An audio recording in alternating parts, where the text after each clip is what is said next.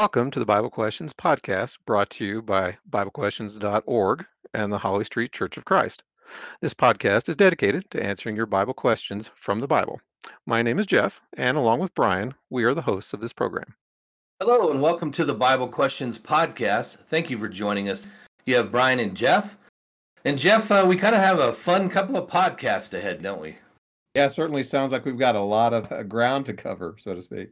Yeah, we're going to be taking a look at important questions that were submitted from 2022 as we look back over this previous year. And before we get into all that, you know, Jeff, today uh, will be our 150th episode. So, first and foremost, we would like to thank those of you who are listening for helping us over the last three years for this podcast to grow. It, it's grown really well. And we're beginning our fourth year officially. And so, once again, thank you so much for listening. We appreciate your interest in God's Word and just a couple of quick statistics. You know, Jeff, we have listeners from over 132 countries. And within the last year, we've had over 6,000 downloads of this podcast. And so, you know, certainly a testament to people's interest in the truth. And we once again appreciate everybody who listens.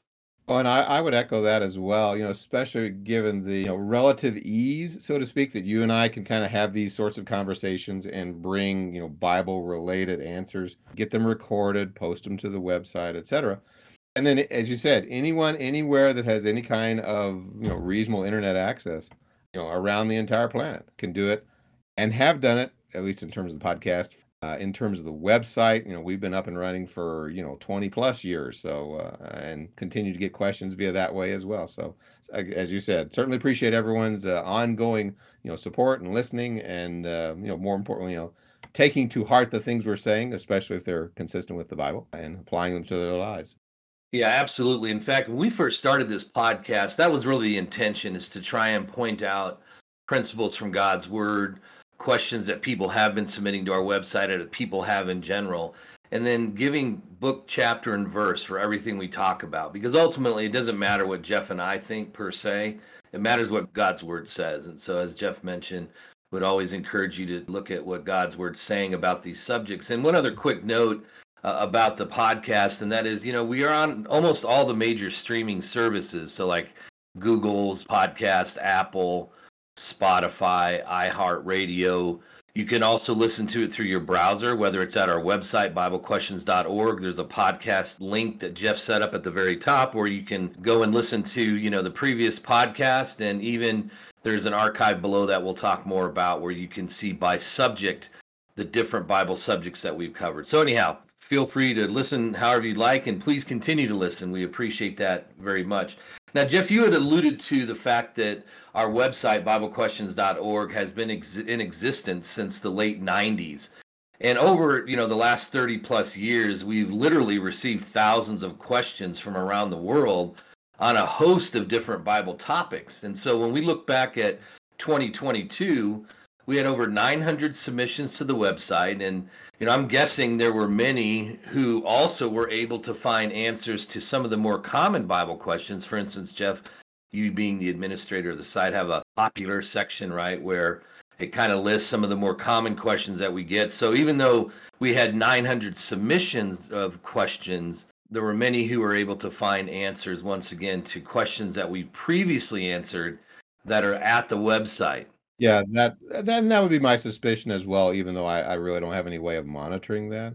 Especially since at this point we've got over a thousand, I'll just call them articles in general. I mean, some are shorter, some are longer, but as I said, over a thousand covering, you know, a very, very wide variety of topics. So hopefully a lot of people, you know, via a self-service uh, mechanism uh, are finding what they need. But if they don't, that's fine. You know, as you've mentioned, that there's the ask a question feature that we get uh, personally involved with those. That's right. In fact, we hope that you'll just take time and look around the website. I mean, all the sermons that Alan Hitchin, who joins us frequently on this podcast, gives each week are recorded and available on the website. Alan's also put together a host of material on everything from prayer to subjects, you know, specific books in the Bible where he's done deep studies and has offered his material for free on the website for your own study. So, yeah, take a look around. I think you'll find many different things.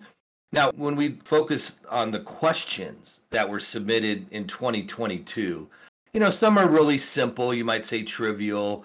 Uh, you know, why am I here? What do I need to do to be saved? And you know, of course, that that in and of itself, those are important questions. But you know, sometimes we also Jeff get complex questions, right? Thought-provoking questions, and we appreciate those because you know sometimes someone might find themselves in a situation where they're just wondering, hey, is there a biblical principle that helps me to do the right thing here? So all of those questions are great and appreciated. And so, you know, when you co- sort of categorize these questions, Jeff, we would probably say, hey, some are more important, some are more consequential to others. And so, you want to kind of give us a breakdown, a little bit of, you know, the analysis that you did of all these questions and kind of what categories they would fall into? Sure, glad to. So, as Brian mentioned, we've got about 900, you know, submitted, you know, over the year. And so I, I looked at that list and tried to, I would say, detect major themes. And and looking across the 900, found that roughly, I mean, there were a lot of you know one off kind of questions, uh, but the questions that seemed to be occurring uh, repeatedly, there were about 350 of those which fell into mm, what I could tell roughly 40 different categories. And so, if you sort of slice and dice and looked at how many questions fell in each category, by far what I would call the top three tier or the top three themes uh, that we saw or the top three categories. Third was like premillennialism, the end times, and the future. You know, out of like 350 questions, there were like 20, almost 30 of those. Christian living kind of came in second, uh, you know, how to live as a Christian, and a lot of questions, you know, underneath that umbrella, if you will, a little bit more, about 30 of those. But by far, the, the number one topic I would say was related to salvation, how to be saved. About 75 out of the 350 that we categorized, or about 22%. So in, on the top tier, number one, salvation, followed by Christian living, followed by premillennialism. And, and then kind of, you know, behind those other questions related to the afterlife, you know, the nature of God and Jesus, Christian sexuality, marriage and divorce, and then you know some trailing questions in terms of Genesis and worship and the Holy Spirit and women and giving and Satan, uh, etc. So uh, a lot of reoccurring questions, which Brian I think is why we thought it might be good to sort of put these questions into categories and then speak to you know each of those categories today. Uh, knowing that you know if a lot of people have already submitted questions on a topic then our listeners might have you know very similar questions. So you know given that kind of an intro brian did you have anything else you wanted me to mention? Yeah i think it also illustrates just a wide range of questions that we can have about spiritual matters and how the bible answers almost all of those questions. And you know, I was talking to my son about this within the last week how you know, sometimes the Bible answers the specific question that we have. And other times, in fact, often I feel like it's really just about understanding basic principles that you can then apply to whatever situation or issue or question that you have. Well, you know, I think that's a good point too, because in a lot of ways, we living in the modern era experience this is going to sound a little bit weird experience things or have things that people 2000 years ago did not. You know, the internet as an example, or video games, or these kinds of more modern technological kinds of things and so people may say, well, you know, what does the Bible have to say about, you know, video games or what does the Bible have to say about pornography on the internet? And the answer is specifically nothing. But yet at the same time, you can find principles, general principles in the Bible that would easily address a lot of these things that have these modern sort of like wrapper, but at the core is, is something that's very common, you know, throughout all of uh, humanity, so to speak. Yeah, and that's really the beauty of the gospel is it really does, as Second Peter 1 3 says, you know, gives us all things that pertain to life and godliness. So yeah, just really pleased with the Lord and giving us his truth. So what we thought we'd do for today is kind of highlight, you know, some of the more significant topics for those of you who are listening, kind of as a preview of what we'll be talking about in this two-part series. We're going to be talking about the nature of God and Jesus, salvation and how to become a Christian, how to live as a faithful Christian. Uh, we'll look at some questions and answers about dating, marriage, and divorce. premillennialism or future things, and then death and the afterlife. So, as Jeff touched on, these were some of the more popular, or we might call important questions in 2022. So, we want to kind of you know dive into that and in case you know there's a theme or maybe questions that we are not covering today you know we would invite you to go to our website you know whether it's the topics menu that you'll see on the home page where it's an alphabetical index there's also a search index where you could type in, you know, a word like baptism, for instance, and it'll bring up all the material on the website related to that. And then we have that podcast section that we mentioned earlier, where by category, it lists all of the, you know, the 150 episodes. What are the different subjects that we've covered? So would encourage you to utilize that. And then also there's the ask a question button. So once again, if there's something that you have a question about that you're not able to find or hear about, please feel free to submit that. So, I guess, Jeff, to start out, we're going to talk about the nature of God and Jesus as a category, right? And, and actually, I think that's probably a good category to start off with because, you know, is there a God? Is there supreme being? What does he expect of us? Know, certainly is a, is a very first step, if you will, in you know, becoming a Christian, being a faithful Christian, etc. You know, is to acknowledge God as well as His nature. And, and, certainly, we do get a lot of questions, as I indicated before, you know, on this. And I think part of that might be, you know, we as humans, as we read through the Bible, you know, we come across some, you know, descriptions or characteristics of God or deity that honestly are hard for us as humans to understand. And this also includes questions submitted to us about why God chose to act in certain ways that might seem odd or inconsistent to us. So a question about both you know the nature of deity as well as why why did he act in certain ways. So for instance, we get questions about where God came from. You know, where did God come from, who created him, etc. And simply speaking, answer to that from the scriptures is the Bible indicates God has always existed, even before the creation of the universe in Genesis chapter 1. Now, from this perspective, he's eternal, has always existed, uh, per Deuteronomy 33, verse 27, Romans 1, verse 20, and Romans 16, verse 26. So no one created him, he's always existed. Another common question that we get uh, uh, is related to the interaction, if you will, of God and this being we know of as Satan or the devil. You know, for instance, here's one. Why did God give us the devil to trouble us, yet he says, My plans are to prosper you and not to harm you? Well, first of all, for those kinds of questions, I, I would challenge the concept that God gave us the devil or that God created the devil as evil, etc. And this is kind of also kind of an area where we have to confess that the Bible isn't as explicit as we would want it to be uh, with respect to the origin of the devil. Certainly, we have verses like uh, John 1 1 through 3, where it talks about, you know, Jesus as the word creating all things. Uh, hence, we understand the devil's a created being. Most people tend to think he's an angel that with free will rebelled against God, you know, not created evil, but chose to rebel against God. But even that view has some uh, potential problems. Second Peter 2 4 indicates, you know, angels who sin are, you know, restrained or restricted within chains. However, God does permit, you know, Satan or the devil some degree of relative freedom. And you can see that in Genesis 3. You can see that at the beginning of the book of Job, uh, in the temptation of Jesus, First Peter 5, 8, etc. So perhaps, you know, God allows the devil to work in order to fully give humanity free will and the ability and the opportunity to choose between good and evil. But again, some degree of uh, uncertainty there. And Brian, you know, this is probably a, a good question to mention Deuteronomy 29 29. It talks about, you know, some things that are secret, not revealed, but the things that are revealed are the ones we need to focus on. And we often quote Deuteronomy 29 29 when the scriptures just don't give us a solid answer.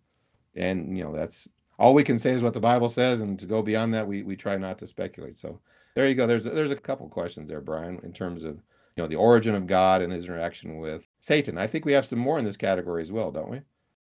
Yeah, we sure do. In fact, once we get through each section, we also are going to point everyone back to additional material on the website, podcasts, and so forth. So, for instance, one of the podcasts that we did, I think it was like a year and a half ago, was Getting to Know God, where, you know, we talked about some of these parts of God's nature that's good for us to know, like, you know, he's omnipotent, all powerful, he's omniscient, all knowing, he's immutable, changes, those kinds of things. And so it's certainly worth looking into. And to your point, Jeff, you know, we can only really look at what the Bible says, but the Bible does have quite a bit to say. And even though it may not tell us specifically, like, hey, where did the devil come from? We know what the characteristics of the devil are. And that God has given us power over the devil, right? Not to allow him to sort of run us over, if you will. So when we go to this next section or group of questions, I guess I should say, are, are questions about God's interaction with man. So, an example of some of the questions that were submitted about this one is since the Lord God is all knowing, he must have known the fall of man to occur in Eden. Why did God create them anyway? So why did God create us? Right? That's kind of a general question we get a lot. James 1:13, here's the second question. James 1:13 says that God does doesn't tempt anyone, but why in the Lord's prayer in Matthew 6:13 does it say lead us not into temptation? Good question. Another one, I know God is a God of love, but why does he allow such justice of killing in the Old Testament, most especially for breaking Sabbath or blasphemy? So yes, under the old law, we see that God at times immediately put men to death who violated his law. Well, let's start out with that first section there about, you know, why did God create man?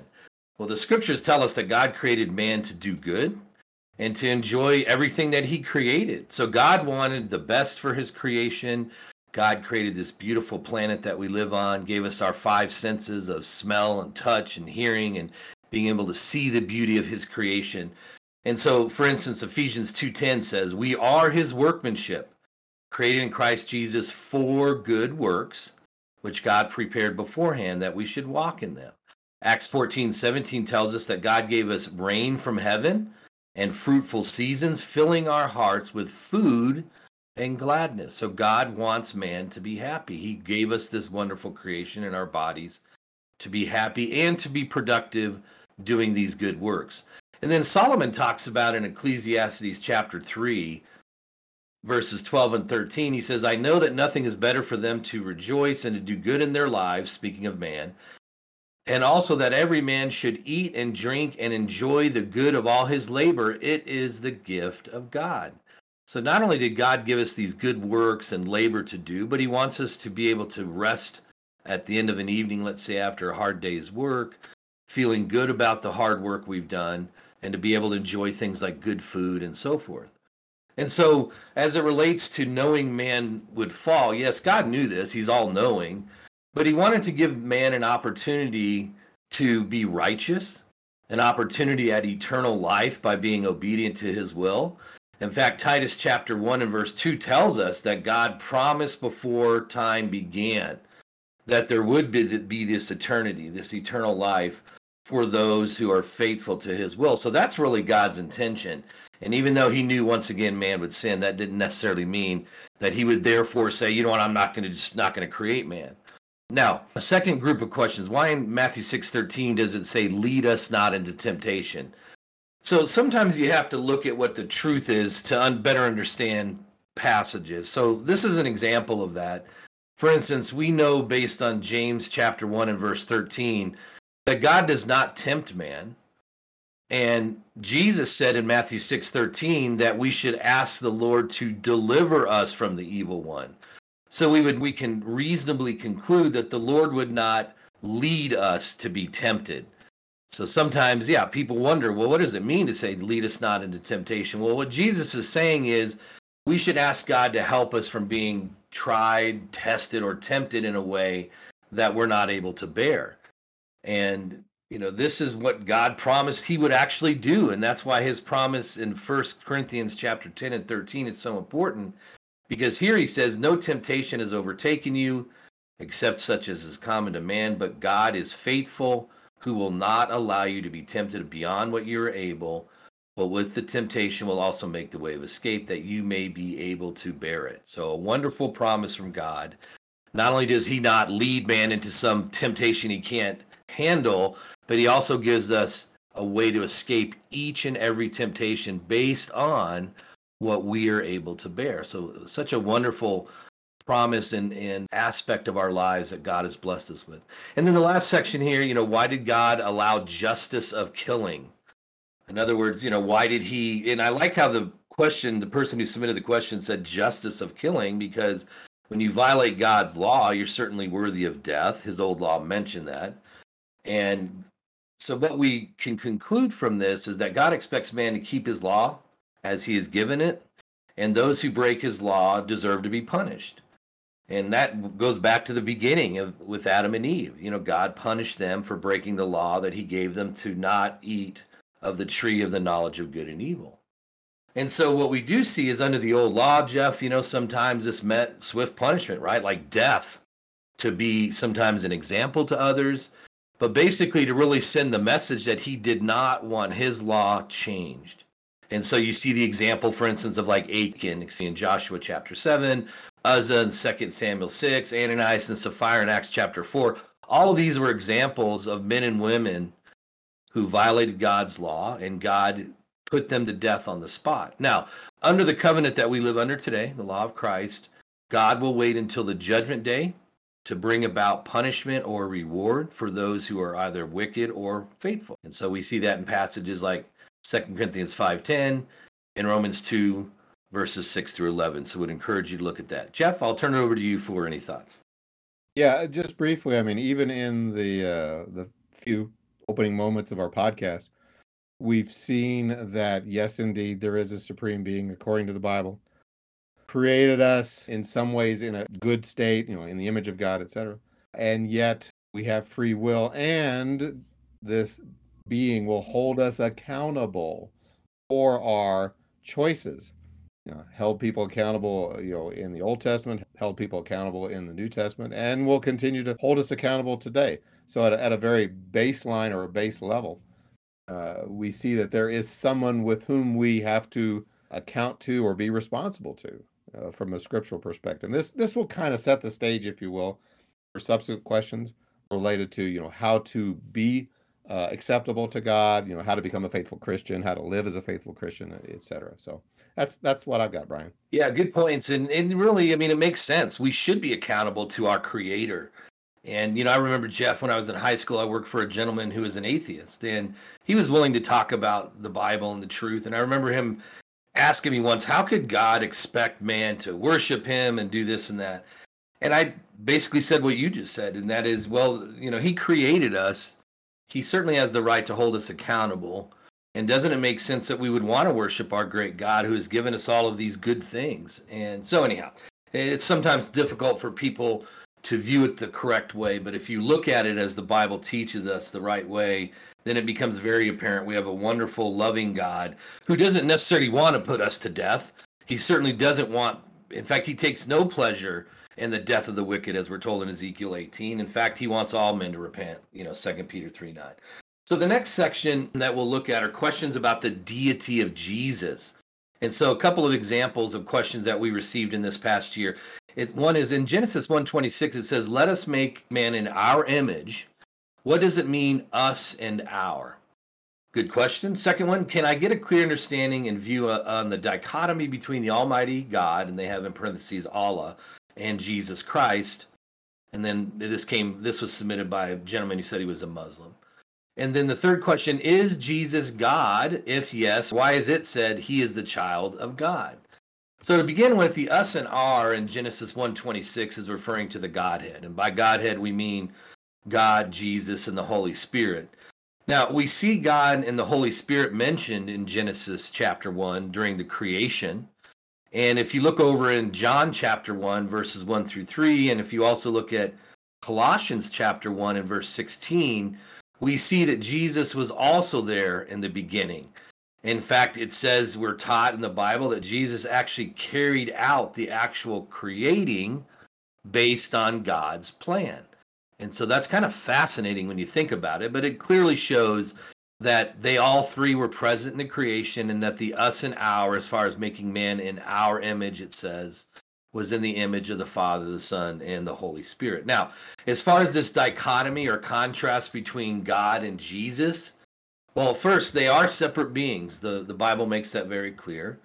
Jesus was the Son of God, and he was not simply a prophet, as is believed by many Muslims who follow the religion of Islam. And I mention that because the gentleman who submitted the question references Allah, which is just the Arabic term for God. But when you think about what Muslims believe, you know, Muslims believe in monotheism, that there is just one God, and that Jesus was simply a prophet, good man, but he was not part of God or of the Godhead. Well, in Matthew chapter 3 and verse 17, and also in Matthew 17, verse 5, God said, This is my beloved Son, when speaking about Jesus. This was after Jesus was baptized.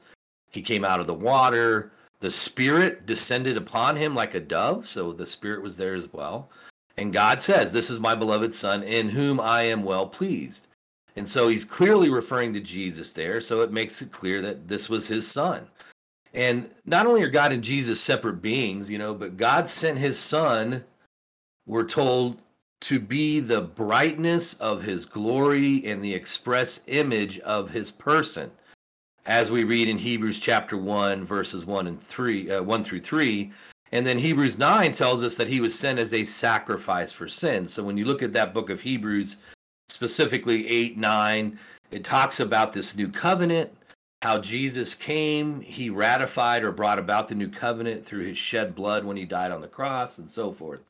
And so, as I mentioned, there are some, especially those that believe in the religion of Islam, that teaches monotheism. They reject the truth of the Godhead. But the Bible makes it clear that God, Jesus, and the Holy Spirit are part of what's often called the Trinity, that there is a Godhead. We see that, for instance, in Matthew 28, verse 19. And so then it really, you know, just kind of comes down to accepting the Bible as God's word and rejecting the creeds of men. And ultimately, that's what we need to do because God's word, God's Bible that we have today is the standard. And then the last section here about, you know, is Jesus God? Yes, as we've been talking about, Jesus was the Son of God and was also part of the Godhead. But as part of the Godhead, the scriptures also tell us that he was equal with God in a divine sense. So if you look over, in fact, let me ask you, Jeff, if you wouldn't mind reading this over in Philippians chapter 2, verses 5 through 8. Certainly. Beginning with verse 5 Let this mind be in you, which was also in Christ Jesus, who, being in the form of God, did not consider it robbery to be equal with God, but made himself of no reputation, taking the form of a bondservant and coming in the likeness of men.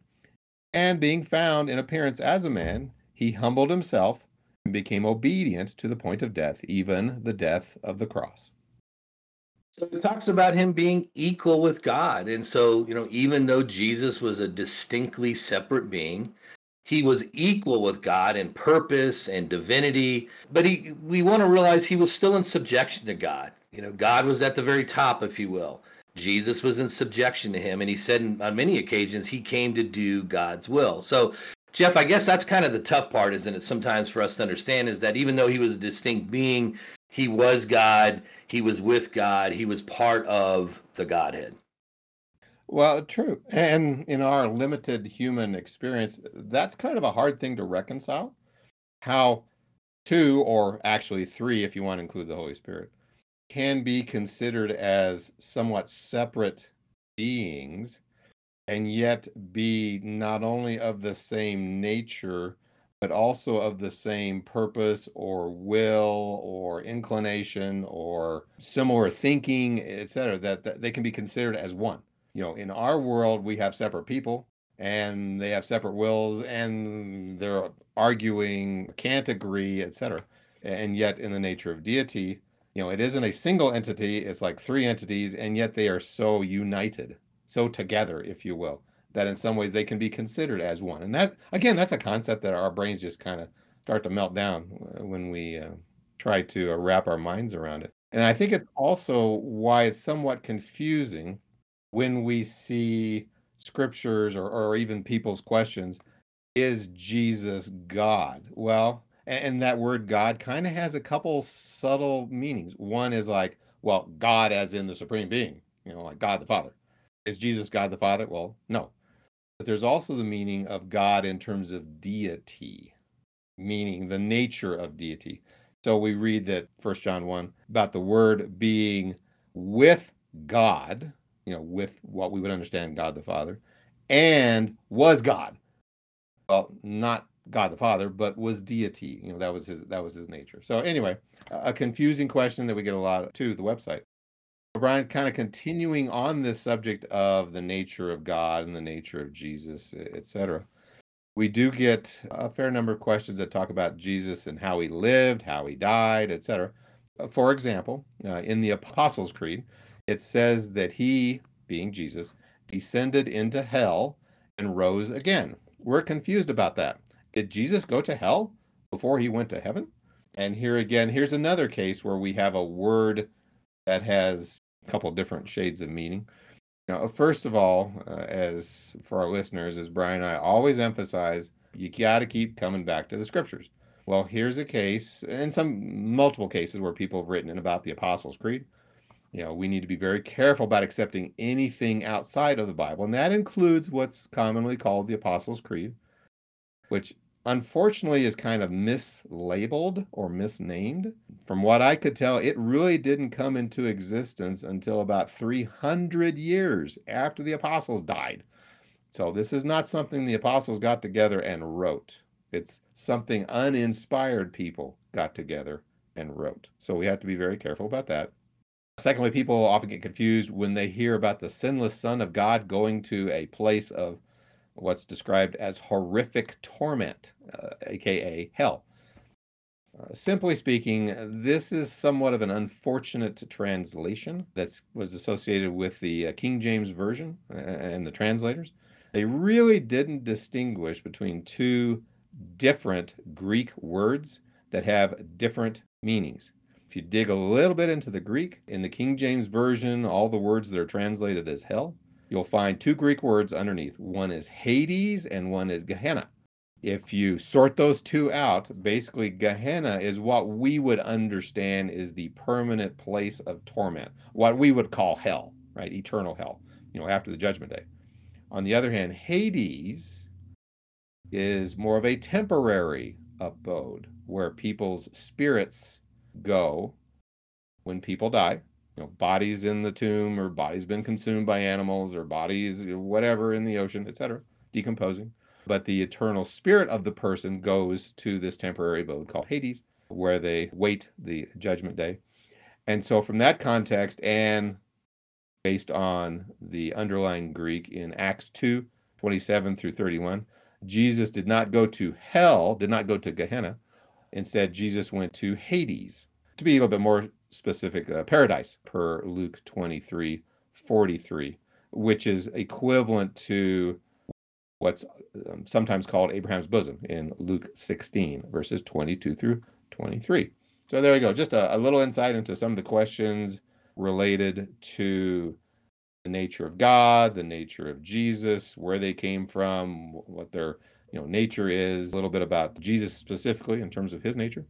And certainly as Brian alluded to, as we begin to wrap up this first theme, there are a number of podcasts related to this topic. In fact, if you go to our website, biblequestions.org, if you click on the podcast menu item at our website, that'll take you to a page that not only has the most recent podcast episodes, but underneath that has the episodes arranged by different topics like God and Jesus. You'll find podcasts related to those.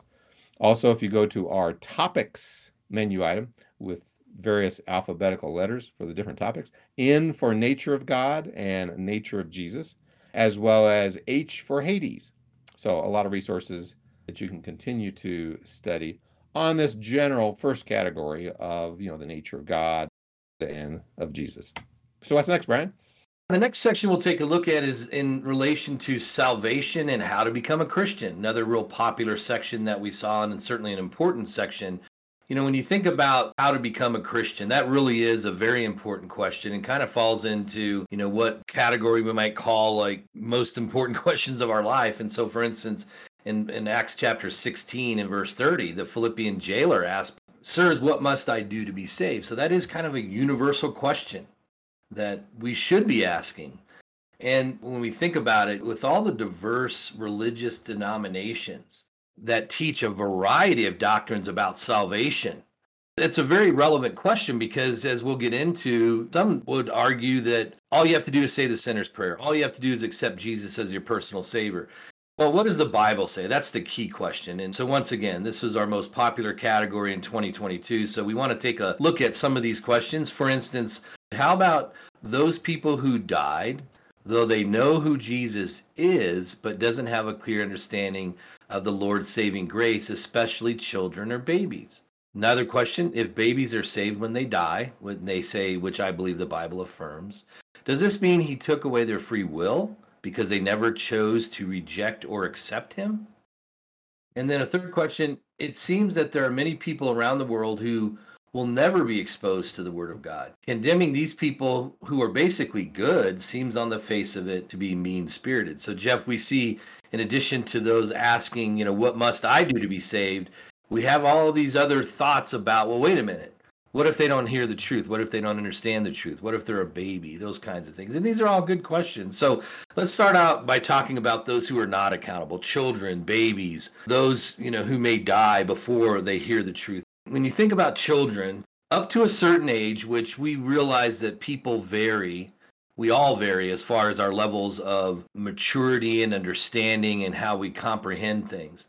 But in general, you know, children up to a certain age are not capable of understanding the truth and therefore not held accountable to the law of Christ. Well, how can I make that statement? Well, if we look in First John chapter 3 and verse 4, we're told, and this comes from the King James Version, whosoever committeth sin transgresseth also the law. For sin is a transgression of the law. So I think logically we would have to say that because babies and children do not understand the law because intellectually they are not capable of doing that, then they can't transgress what they don't understand. Now, they will reach an age at some point, and once again, they have the mental acuity, we might say, to distinguish between right and wrong, to understand the law, if you will, and therefore transgress it. And so we want to make that distinction between children and babies and those who can comprehend. Now, the second section of questions why does God allow suffering or babies to die? Well, God doesn't want any to suffer. The Bible makes that very clear. But babies and, and people in general suffer sometimes, you know, just through the natural course of life. And if you think about it, you know, this is why God set up a system where loving people provide assistance to those in need. So like you and I individually, if we are aware of a specific need and can help, we should help. The Bible makes that very clear. And let's just consider what's said over in 1 John 3 17. But whoever has this world's goods and sees his brother in need and shuts up his heart from him, how does the love of God abide in him? So, once again, if you have the ability to help, and we realize there can be challenges. You, you could say, well, wait a minute, there's a whole lot of people who need help in the world. I have a limited amount of resources. Well, that's true, and that's fair. But there are going to be people that may be part of your family or friends or your close neighbors or brethren who you know are in need and you have the ability to help them. That's what we're talking about here. So, as it relates to the public in general or people in general, in most countries, you know, there are reputable relief agencies where we can also donate money or food or our time to help those who are in need. And so, you know, when it comes to the larger problems of starvation and those kinds of things, many relief agencies can help out. So, you know, these are just a couple of examples of how God expects this type of problem to be addressed. Now, sometimes when it comes to like babies starving, well, sometimes babies starve because their parents are sinful and fail to fulfill the responsibility towards their children. So think about the drunkard or the drug abuser. They're spending their money on those kinds of things instead of helping their own children. As a consequence of their sin, their children starve. And so sometimes you have something like that. Now, we have some previous podcasts that talk about, you know, how does God expect Christians to help other Christians? And God has a specific plan, like for instance in Acts chapter 11 and verse 29 where we see that there were Christians who helped other brethren in other lands who were hungry because of a bad drought. Sometimes they sent money, sometimes they sold property, they gave their money to the apostles or they sent the money to the elders of a congregation who would know that congregation would distribute to it and so forth and so you know ultimately it is through that method or even through the person's family. So like first timothy 5 16 you know talks about how we need to help our own families out if we have the ability not necessarily burden the church. So there's a lot of principles around that. We have plenty of material on our website and podcasts that we covered and talked about that. And then the final section here jeff and then i'll turn it over to you for any comments. You know people who are not exposed to the truth. This is another category of questions where we often have people make the assertion that you know there's people out there who will never hear the truth. We would say well is that really true? What, what does the bible say about that? Well you know there are many passages that tell us that the gospel has been and will be preached to all in the world as a witness to all the nations. So for instance over in romans chapter well let's start out with matthew chapter 24 verse 14 and this gospel of the kingdom will be preached in all the world as a witness to all the nations and then the end will come Jeff, you want to read for us Romans 10, verses 17 through 18, where we have a similar thought? Okay. So then faith comes by hearing, and hearing by the word of God. But I say, have they not heard? Yes, indeed. Their sound has gone out to all the earth, and their words to the ends of the world.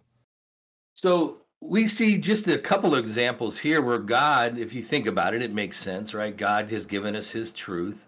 If he's going to hold people accountable to the truth, then wouldn't it make sense that God would ensure that those of his creation would hear the truth? In fact, beyond that, we have many examples of God exposing people to the gospel when they were seeking the truth. So think about the Ethiopian eunuch in Acts chapter 8 or Lydia in Acts chapter 16. In fact, Jesus, before he left this earth, even commanded his disciples in Mark chapter 16 and verse 15, and this comes from the American Standard Version. He says, Go ye into all the world and preach the gospel to the whole creation. So, once again, we can reasonably assume that God gave the means and the methods by which the gospel could be preached. We certainly have many examples of those who are desiring to learn about the truth and why they're here and all those kinds of things being led to the truth. And so, Jeff, let me turn it over to you for any other thoughts you have on that. I don't think I have too much more to add, but you know, even in this very first section underneath, you know, salvation. As we said before, we recognize that, that God will hold, you know, humanity responsible. And yet there are some cases, like we mentioned, with, you know, either those that are, are so young they cannot understand, or maybe perhaps mental impairment. Their body may have grown up, but their minds are hindered, that he will, you know, not hold them accountable. In fact, even those that you know may not have heard, there's a, some provision, which I'm confident that you know God being a just and also holy and also merciful God, you know, will will take into consideration if there are those who have you know not heard of God's word. In fact, there's a verse that talks about those who knew their master's will but didn't do it, punished with many stripes. Those who did not know the master's will, punished with few. But anyway, in terms of salvation, you know, from the get go, we see that people need to respond. Now, in the next part of this topic, there's a question about okay, how does God actually reach out, so to speak, and call people? For instance, we got a question when is God going to show me the way like he did to the Israelites? Another example question if fallen man is still able to do good works, like kindness, love, mercy, before being saved, like Cornelius or the Good Samaritan, is it possible that fallen man can make a decision to believe the gospel and accept Christ based on his own volition, reasoning, and free will without any help from God? And so, Brian, these are some interesting questions like, you know, what what's God's part, right? To get the process started. You know, uh, sometimes we hear the phrase, you know, God calling people. And these kinds of questions I, I think are, are very good, especially given the presence of a doctrine that's sometimes called Calvinism, which teaches that people are born totally sinful, totally incapable of choosing to believe in God at all.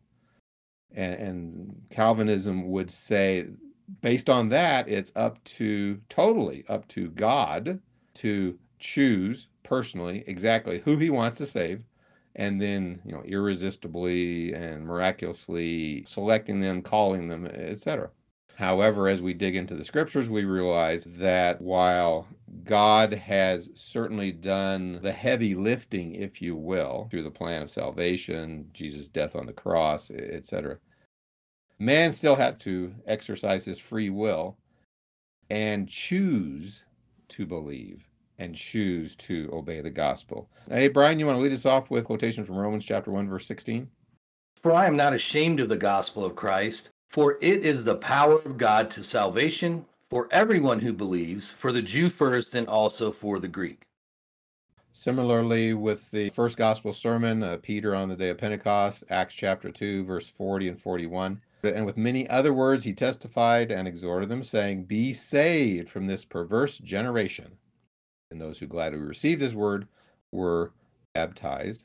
Likewise, over in Romans chapter 10, verses 14 and 15, how then shall they call on him who they have not believed? And how shall they believe in him of whom they have not heard? And how shall they hear without a preacher? And how shall they preach unless they are sent? So, hence, these and other verses point out the necessity of a person taking an active role in coming to God and not just sitting back and waiting for God to miraculously, quote unquote, call them. Brian? The next section we want to take a look at are questions about faith only. So, given the popularity of this category, we've had several where people ask questions about, you know, is it only faith that saves us, those kinds of things. In fact, here are some examples of questions that were submitted in 2022. Is someone saved in the moment that they mentally, internally repent and put their faith in Jesus, or is one saved in the moment when they physically carry out their repentance and put an end to sinful patterns in their life. Next question If we are saved by the blood of Christ through faith, why are we going to be judged by Christ for what we have done? This sounds contradictory. Are we saved by faith or works? Another question Is it possible for a Christian to live a life of sin and still go to heaven without works or fruit? But they believe Jesus died on the cross for their sins and God raised him from the dead so their sins can be forgiven and believing in Jesus Christ is Lord? Another question I've asked that Jesus Christ come into my life three or four different times in my life.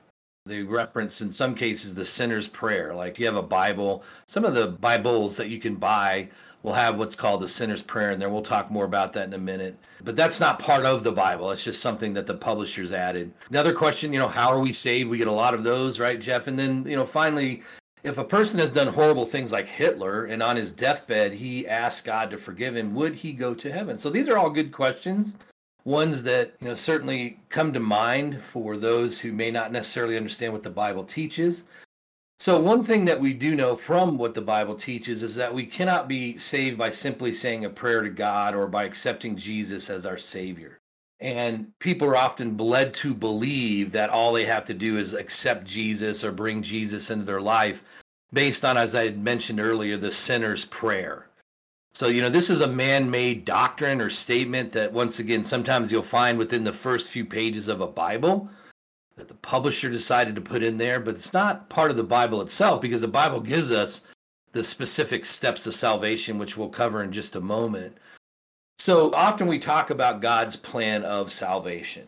So a part of being a good Bible student is looking to see what the Bible teaches as far as our accountability to God, like we've been talking about, what God expects us to do when we have sin in our lives. So, for instance, Romans chapter 3, verse 23 says that we all sin and fall short of the glory of God. So, what are we expected to do? Well, as you go through the Bible and you look at the different passages of people that have been saved, so the book of Acts is a great example of when you look at all of the different people who were saved, if you will, with Ethiopian eunuch, the Philippian jailer, Lydia and her household, Cornelius and his household, and so forth, you see a pattern. And you know, one of the podcasts that Jeff and I did is how to properly study the Bible. And so one of the things that you have to do is you have to look at the context around those passages. You have to look at how we establish Bible authority, for instance, you know, proved example, necessary inference, those kinds of things. And so as you look at these passages, one of the things that becomes pretty obvious is that God has a plan of salvation. And so, what is that plan? Well, as we look through the Bible, we see that we need to hear the truth. So, we can hear it through a sermon, through a podcast, or we can even hear it by reading God's word and listening to what his word, if you will, says to us. And so we're told in Romans chapter 10 and verse 17, faith comes by hearing and hearing by the word of God. So that starts with the word of God, not man's creeds, not some statement in a Bible like the sinner's prayer, but it starts with God's word. Once we hear that truth, we need to believe it. So we see in John chapter 1 and verse 12, but as many as received him, speaking of Christ, to them he gave the right to become children of God, to those who believe in his name. So we need to believe that there's a God, we need to believe in Jesus, and we need to believe and understand why Jesus came to this earth. Once we have an understanding of that, we need to acknowledge the fact that we're sinners in need of forgiveness and repent of those sins. So in Acts chapter 3 and verse 9, Peter says, Repent therefore and be converted, that your sins may be blotted out. Now, some people stop right there, don't they, Jeff, where they read a passage like this just by itself and says, Well, there you go. I just have to acknowledge that I'm a sinner and I'll be converted and my sins are blotted out. Well, no. And, and we say no because the Bible also makes it clear that there are a few other steps, such as confessing our belief that Jesus is the Son of God. And we see an example of this in Acts by the Ethiopian eunuch in Acts chapter 8 and verse 37. Also in Romans 10:10, we're told, For with the heart one believes unto righteousness, and with the mouth confession is made unto salvation. And then we have to be baptized. And you know, when you look at those examples of conversion in Acts, once again, Ethiopian eunuch, Philippian jailer, Lydia, Cornelius, and so forth, their households what did they do? They were baptized. They were immersed in water for the remission of their sins. And that makes sense because we're told in passages like Mark 16, 16, he who believes and is baptized will be saved, but he who does not believe will be condemned. Ananias told Paul in Acts 22, 16, and now why are you waiting? Arise and be baptized and wash away your sins, calling on the name of the Lord. So it's important to emphasize baptism because one of the most common errors that you'll see in the denominational and in the religious world as a whole is they will try to say all you have to do is believe, all you have to do is repent, you don't need to be baptized. Well, how can that be true when in every example of conversion that we read about in the Bible and you look at specifically in Acts, it always involves baptism.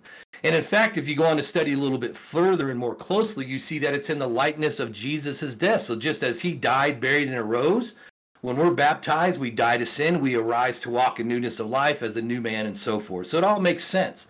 You just have to do what the Bible says. Baptism is essential. And once we follow these steps, well, then we're added to the Lord's church. So Acts 2, verse 47 tells us the Lord added to the church daily those who were being saved. And then we have to be faithful. So another big mistake that all of us can make is think that once we're saved, we're always saved by the grace of God. Well, that's not true. We have to remain faithful. And if we sin after we're baptized, we have to repent of that sin. And so Revelation 2:10, Jesus himself said, "Be faithful unto death, and I will give you a crown of life." So what does that suggest? Well, that the opposite is true. That if we're not faithful unto death, that we will not receive that crown of life. And so, Jeff, many different passages here. I'm just going to go over one more and then I'll turn it over to you. And that's in First Peter chapter 1 verses 3 through 5 where it talks about this promise of eternal life for those who are faithful an inheritance it says that's incorruptible that's undefiled and does not fade away reserved in heaven for you and so it's a wonderful promise of eternal life for those who are faithful and Jeff, before I just finish up those last couple of categories of questions, anything that you want to mention about the plan of salvation or anything else you want to add? Uh, maybe just a foot stop one point that, that you touched on it, and that is you can go to the Bible, you can probably find a verse that teaches in some ways what you want it to teach. But the problem is we need to properly harmonize all that the Bible says on a particular subject. I mean, I'm thinking, you know, John 3:16, you know, for God so loved the world, whoever believes his son, etc. And people want to use that verse and go, see, belief, salvation, or belief and forgiveness, or belief and eternal life. Okay, therefore faith only. Well, no, you have to look at all the scriptures that deal with the subject as as we've been trying to do here. So I just thought I'd throw that in. Yeah, absolutely. Appreciate you bringing that up. And so the last couple quick categories here, I mean, just uh, to answer a couple of the questions that we asked as it relates to, you know, the Christian faith being an active faith. So the Bible does make it clear that our faith must be active. So in James chapter 2, if you read verses 14 through 26, you'll see passages like verse 24 where it says, You see that a man is justified by works and not by faith only. And then verse 26 For as the body without the spirit is dead, so faith without works is dead also. So as we were talking about in Ephesians 2:10, God created us to do good works. And I, I, emphasize this because once again, some believe that hey, once you're baptized, your sins are forgiven, your ticket's stamped, so to speak, to go to heaven. Well, no, it's not. It is actually just the starting place. It's you saying that now, Lord, I've committed my life to you to do those good works that you prepared beforehand. Use me as you will. And part of that is learning his truth so that you can teach others. Part of that is helping those in need, those kinds of things. And then that last part there, you know, as far as people being saved on their deathbed, you know, we can only draw conclusions from what the scriptures teach, and we do not have the authority to say if and when God may extend grace in certain circumstances.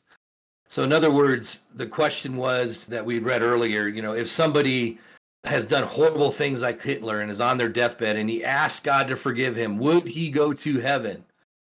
Well, the Bible makes it pretty clear that you have to repent and be baptized. So the immediate answer would be, well, according to the scriptures, no. However, there could be circumstances that are beyond our understanding, and we certainly don't speak for God. God did not make us judges, but the truth makes it clear you need to be baptized. So, once again, we want to be careful not to say, well, they didn't have the ability to be baptized because they were so sick. Well, will God make an allowance in that case? Don't know and really wouldn't even want to guess because it's God that makes those decisions, not us. So, therefore, what's the more important point here? That we should all obey the gospel while we can, while we're alive, while we're healthy, and not hope for some type of reprieve if we repent or accept Jesus on our deathbed. And so, anyhow, Jeff, I'll turn it over to you for any other thoughts you have. Well, and, and I like that concluding thought because sometimes people will have a prolonged period of dying, you know, like terminal mm-hmm. illnesses, etc. And other times, you know, they get run over by a car and, you know, they're unconscious and they're dead. So certainly there is no guarantee that you will be able to live however you want to live. And then in the last few moments go, okay, God, I repent. Well, is that really sincere repentance? And will you be given that amount of time? And will you be, you know, have an opportunity, as Brian indicated, to be baptized? There is also the wild card, if I could use that term, of when Jesus comes again in the moment, in the twinkling of an eye. You know, you won't have time to get ready, as many of uh, Jesus' teachings uh, indicate. So, yeah, again, under the overall category of salvation, in particular, you know, is salvation a matter of God miraculously calling us? No, we have to exert our free will. Is salvation a matter of, okay, fine, faith only? Well, no, as we've seen here.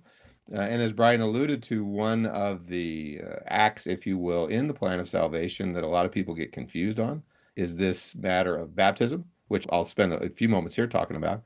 Uh, in fact, sample question Is baptism a salvation according to the Bible? Certainly, there's lots of confusion over what we might call scriptural baptism or New Testament baptism or baptism according to the New Testament pattern.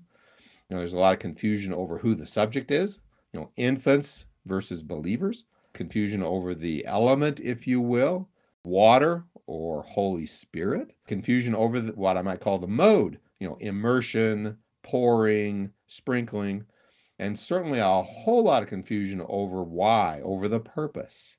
Some groups claim it is to remove original sin that a person has inherited from Adam.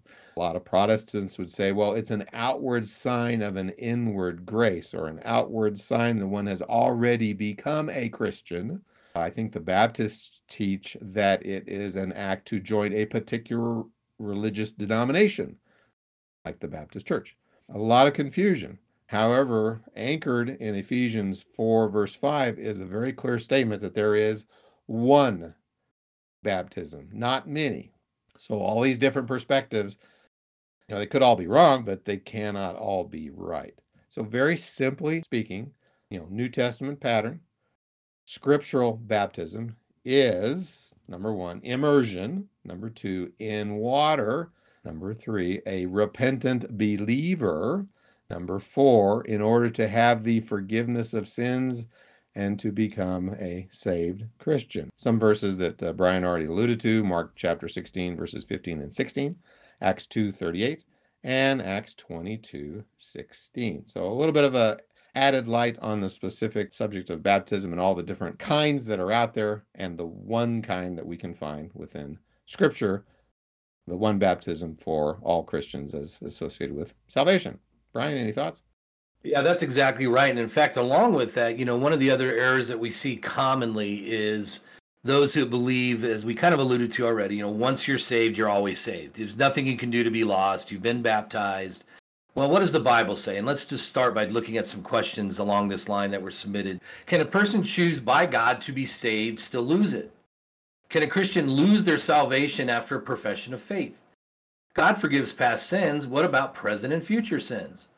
Another question. So I believe once saved, always saved because I bypassed judgment day as I accepted Jesus and my name is written in the book of life. Why then does Jesus say that he never knew the person in Matthew 7, verse 23? And in Revelation 21 8, it says that some people that practice some certain types of sins will burn the lake of fire after judgment day. Well, to begin with, the, the first question, you know, can a person chosen by God to be saved still lose it? Well, one of the things we'll see is yes, you can lose your salvation, but I want, to talk just about the idea of chosen. You know, the idea that God has chosen who will be saved is based on the false doctrine of Calvinism, which, you know, unfortunately has permeated many religions today. In fact, Jeff and I did a series on Calvinism because it's such a dangerous false doctrine. Well, one thing that we do know is that God offers salvation to all, not to any who were chosen, but really the class of those people who will obey his will. And Peter makes this clear, for instance, in Acts chapter 10, beginning in verse 34, where he says, In truth, I perceive that God shows no partiality, but in every nation, whoever fears him and works righteousness is accepted by him. Now, as far as losing our salvation, you know, those questions that we were asked about that very specific thing, you know, there are many passages that teach we can be lost after we've initially been saved. And, and here's a few. Uh, Hebrews 3:12. Beware, brethren, lest there be in any of you an evil heart of unbelief and departing from the living God. Galatians 5:4. You have become estranged from Christ. You who attempt to be justified by law, you have fallen from grace. Jeff, you want to read Hebrews 12, verses 14 and 15? Okay. Pursue peace with all people and holiness, without which no one will see the Lord, looking carefully lest anyone fall short of the grace of God, lest any root of bitterness springing up cause trouble, and by this many become defiled. And then First Corinthians uh, chapter 10 verse 12. Therefore let him who thinks he stands take heed lest he fall. So these are just a few examples of where as we read in Hebrews you can depart from the living God. Now, think about it in terms of justice. Would it be just if someone could be baptized and then just go on sinning and God still saves them because of his grace? Well, that would be unjust, right? And we see that in civil society would you feel okay with somebody who commits a crime, they go to jail, they're or let out of jail and they go on committing crimes, but they're never held accountable because, well, we want to show mercy to them.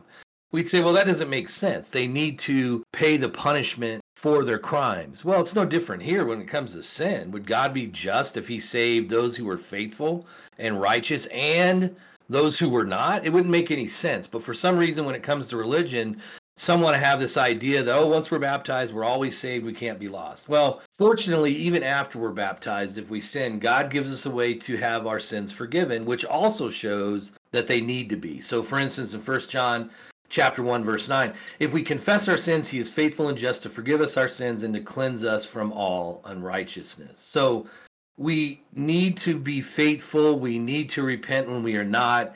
And it's really a continuous requirement. Doing the will of the Father is a continuous requirement. So, going back to the passage that the uh, listener asked about Matthew 7, verses 21 through 23, and, and Jesus saying, I never knew you, that section of scripture says, and here's Jesus speaking. So, Matthew 7, beginning in verse 21 Not everyone who says to me, Lord, Lord, shall enter the kingdom of heaven, but he who does the will of my Father in heaven. Many will say to me in that day, Lord, Lord, have we not prophesied in your name, cast out demons in your name, and done many wonders in your name? Verse 23 And then I will declare to them, I never knew you. Depart from me, you who practice lawlessness. So, this idea of practicing lawlessness, that's sinning. And so, even after we are baptized, the Lord is only going to know us and accept us if we're obedient, not if we continue to sin.